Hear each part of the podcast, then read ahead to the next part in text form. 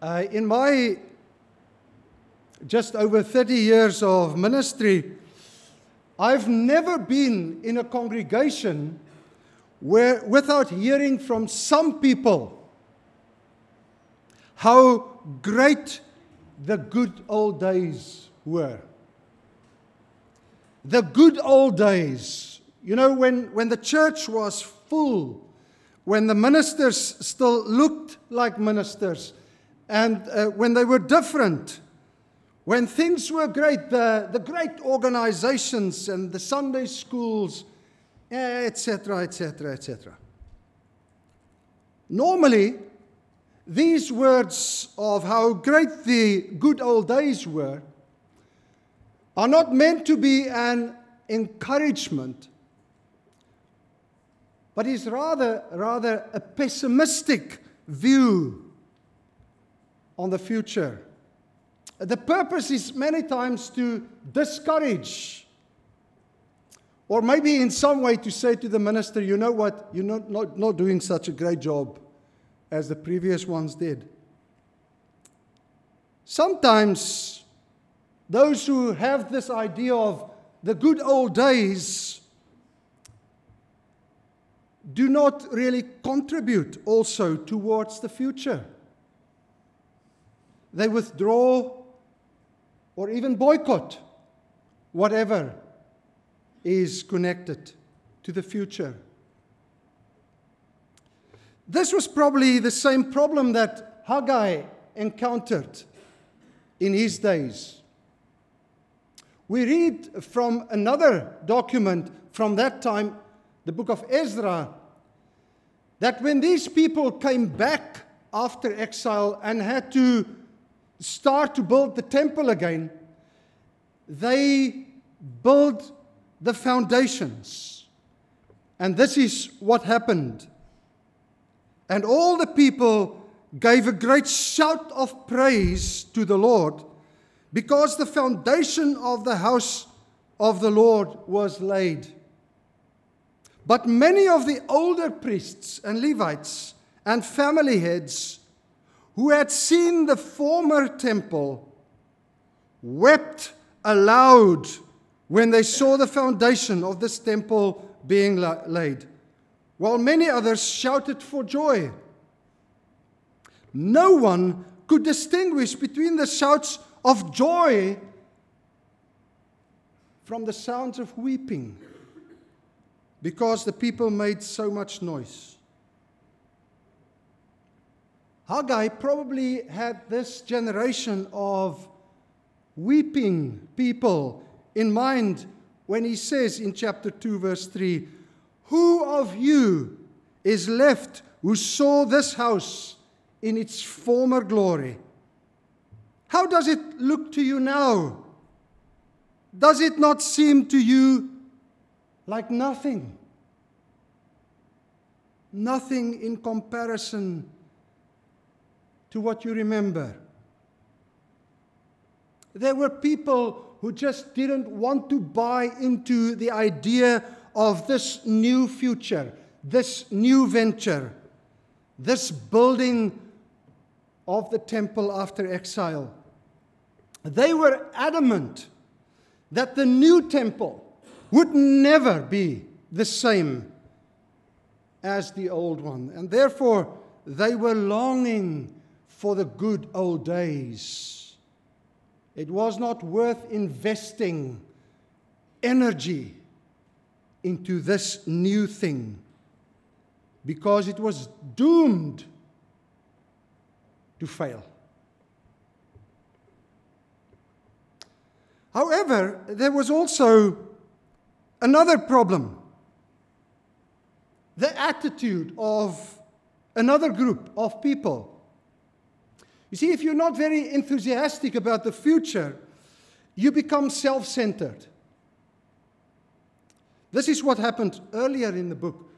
These people said in chapter one, "The time has not come to rebuild the Lord's house." They argued that the poor economic conditions were the reason why it was not the right time to support the Lord's work. We will cut on God's work, cut on the involvement in His glory,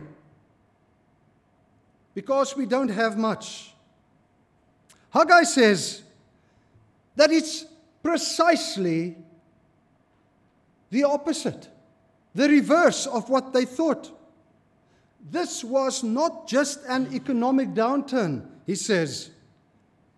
It was the judgment of God on their non-involvement. He says in verse nine and ten, "You expected much, but see, it turned out to be little. What you brought home I blew away. Therefore, because of you, the heavens have withheld their dew, and the earth its crops." God took away the joy of life from them because they have withdrawn from the glory of God. Why? "Because of my house," he says, "which remains a ruin, while each one of you is busy with your own house." He exposes their hearts. It became just about themselves. So what are the issues here? On the one hand, we can say it was just a priority problem. They had misplaced priorities. And what are, what are these? How do you see that their priorities are wrong? You see it because they loved themselves more than they loved God. And secondly, they loved the past more than they loved God. Actually, it wasn't the past in general, but focusing on the outward aspects of the past. The nice things about the temple. This, Haggai says, is not a property issue. This is not about temples. This is about the honor of God in their new place where they lived. An Old Testament scholar, Yuli, Yuli Leroux, writes the following: "The heap of ruins was a negative sign of what the people thought of the Lord and their relationship with Him." Their reluctance to be involved in God's work was just a symptom of a relationship gone wrong. The Lord and His will were relegated to second place in their lives. They had misplaced priorities. And then in this situation, God speaks. And what a surprise when God said to them something that they didn't expect to hear. In their pessimistic mindset, the Lord says, "The glory of the present house will be greater than the glory of the former house." The glory of now and in the future will be greater than the glory of the past.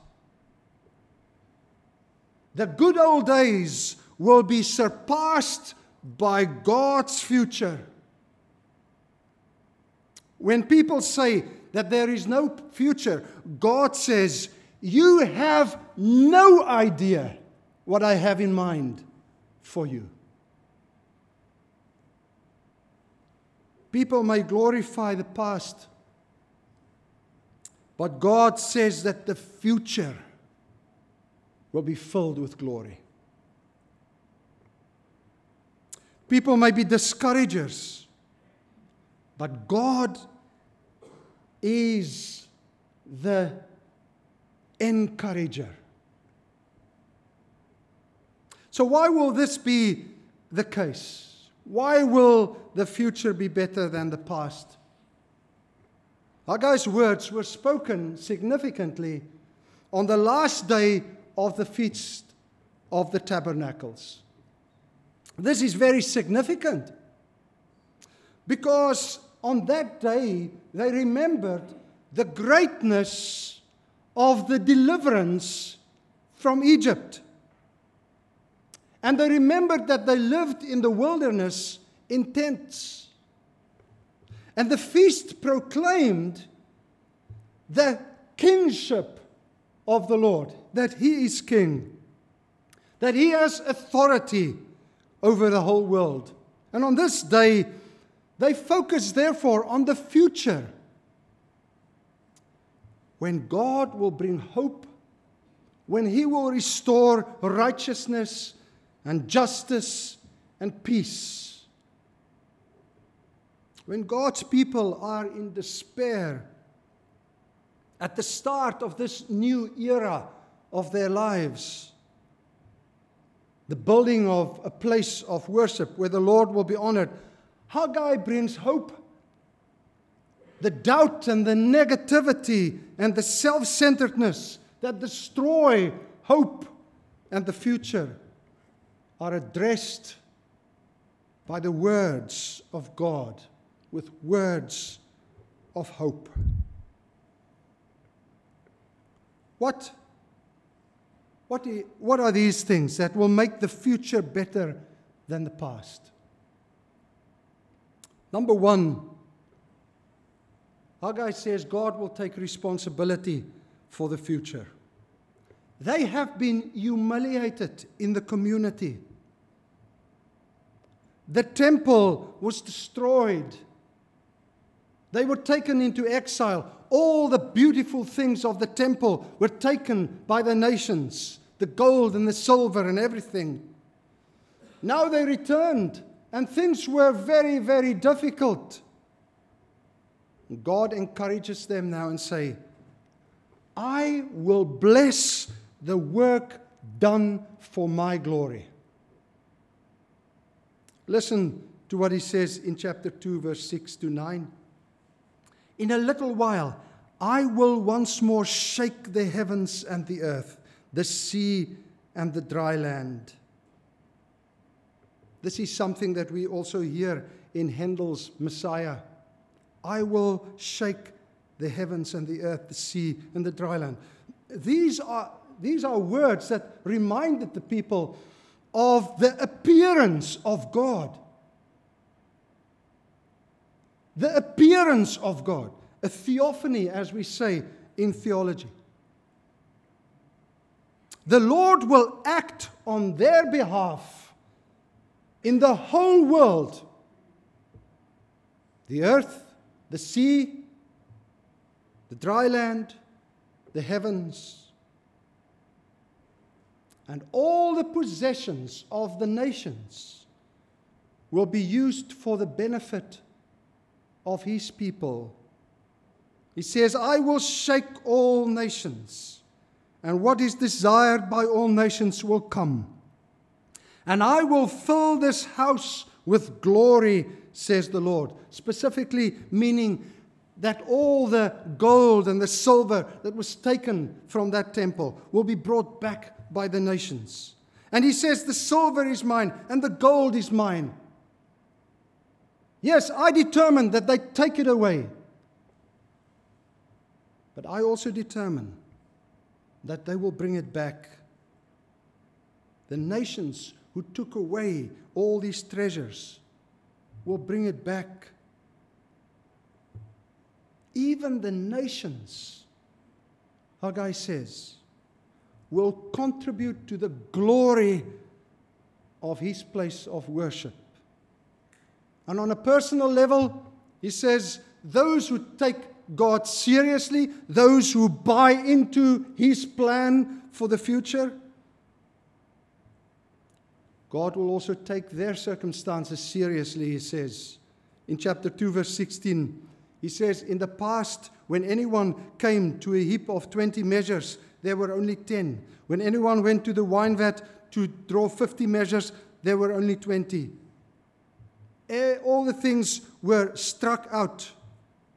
Blight, mildew, hail. He says, until now, the vine and the fig tree, the pomegranate and the olive tree have not borne fruit. From this day on, I will bless you. In short, God says, I will change the situation of those who take me seriously. The second thing that he says, I will be with you. Three times we see the word, be strong, in chapter two, verse four. Be strong. Be strong. Leaders and the people. Everybody, be strong and work, for I am with you. Just like God promised to be with Moses, with Joshua, with Jeremiah, with Gideon, with the disciples, he assures them, I am with you. I'm going with you. I'm walking with you. Be strong. Get on with it. And then he says, I just want to remind you again, on this day of the Feast of Tabernacles, where you remember how I've brought you out of Egypt, this is what I covenanted with you when you came out of Egypt. And my Spirit remains among you. Do not fear. I will be present in all of this. And then comes the greatest of all the blessings. He says in chapter two, verse nine, and in this place I will grant peace. The good old days, better than now? No ways. Because God will show His presence amongst them. And He will bring His peace, which included all the gifts of salvation. Prosperity, success, safety, the end of hostility, the conquering of the enemies. Yes, the establishment of friendly relationships. So what are the challenges this morning for us in this book? Number one, it challenges us on our priorities. Who's first in your life? What is first in your life?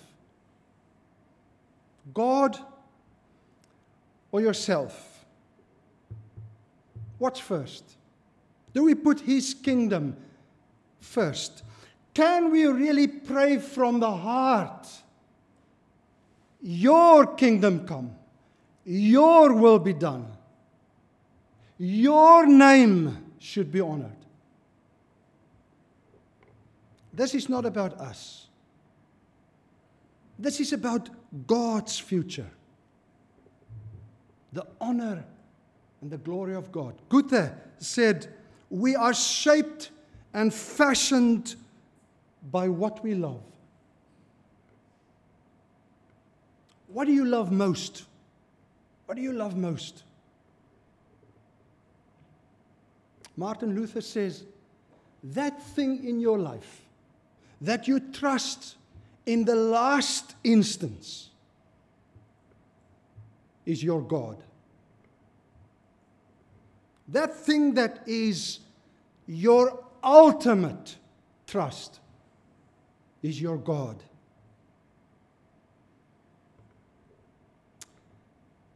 None of us, Jesus says, can serve two masters. Either you will hate the one and love the other, or you will be devoted to the one and despise the others. The followers of Jesus are shaped by one love, and that is the Lord Jesus Christ himself. And therefore, Jesus taught us, seek first the kingdom of God and his righteousness. And the other things I will add unto you. Stand first for my glory, for my name, for my honor. If your, if your car starts every third morning,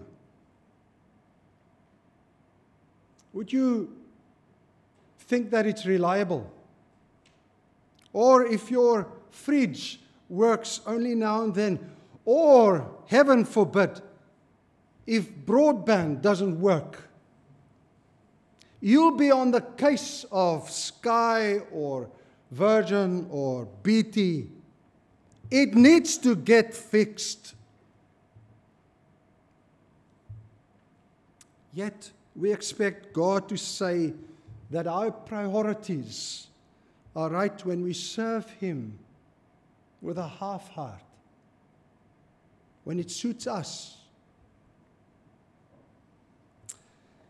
Yes, when we don't want to grow anymore and show no commitment to Jesus in my everyday life. It challenges us with our priorities. And secondly, it asks us, what is your hope? God's future includes that he will show his presence amongst his disciples. In Jesus, we see how the Word of God, Jesus, became flesh and made his dwelling amongst us. John says, we have seen his glory, the glory of the one and only Son, who came from the Father, full of grace and truth. In Jesus, we see God's glory. And yet we rejected that glory when we went our own way. We rejected the appearance of God to bring peace and restoration. We eventually killed the glory of God with our sin. But on Easter Day, the glory of Christ shone brightly. And in despair, the disciples sat and didn't know where to go. They thought it was all over. And Jesus came and stood amongst them and said, peace be with you. As the Father has sent me, I'm sending you. Be strong, go, work. And with that, he breathed on them and said, receive the Holy Spirit. The Spirit is amongst us. When his disciples sat in that room, afraid of everything, Jesus said, all authority in heaven and on earth has been given to me. Go and make disciples of all nations. Go, work. And surely I am with you always to the very end of the age. You see, this should make us strong and enthusiastic about the glory of God, the kingdom of God, the name of God. Yes, many people struggle. They find it difficult to go on. They are discouraged. They're held back by others. But the day will come when we also see in the future how God will restore justice and righteousness, how the pain of the past will be behind us, and when death and destruction and tears will end. The past should only help us to celebrate the grace of God.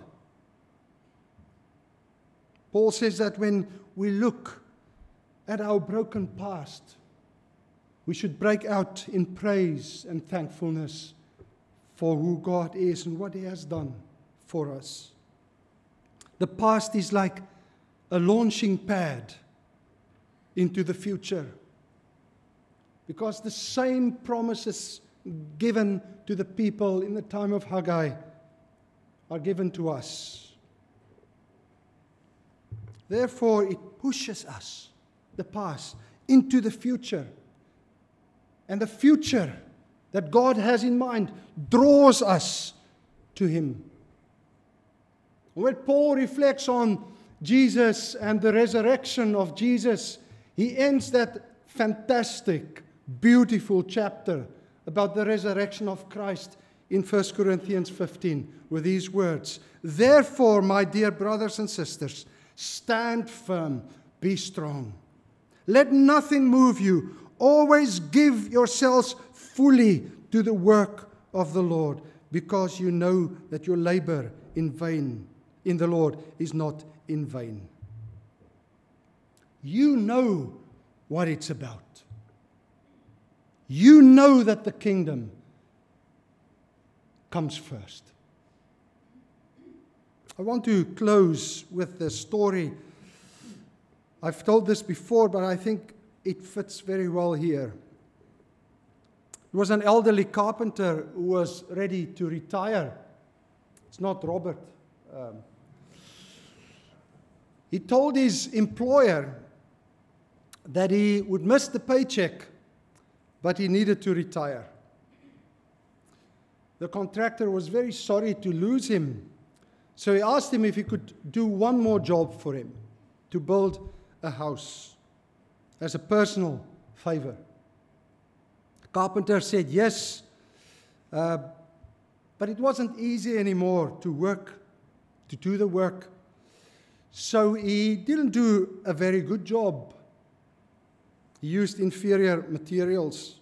It was a very unfortunate way to end his career, but he just wanted to get it over with. And when the carpenter finished his work, the employer came to ex- inspect the house, and then he handed him the front door key and he said, "This is my gift for you." What a shock. If he had known he was building his own house, he would have done it so differently. If he had known it was for himself.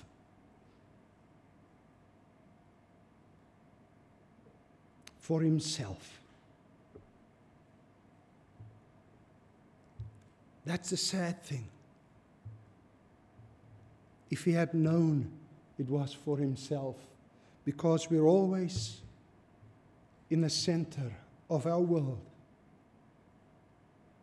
Haggai says, no, it's never about you. It's always about the glory of God.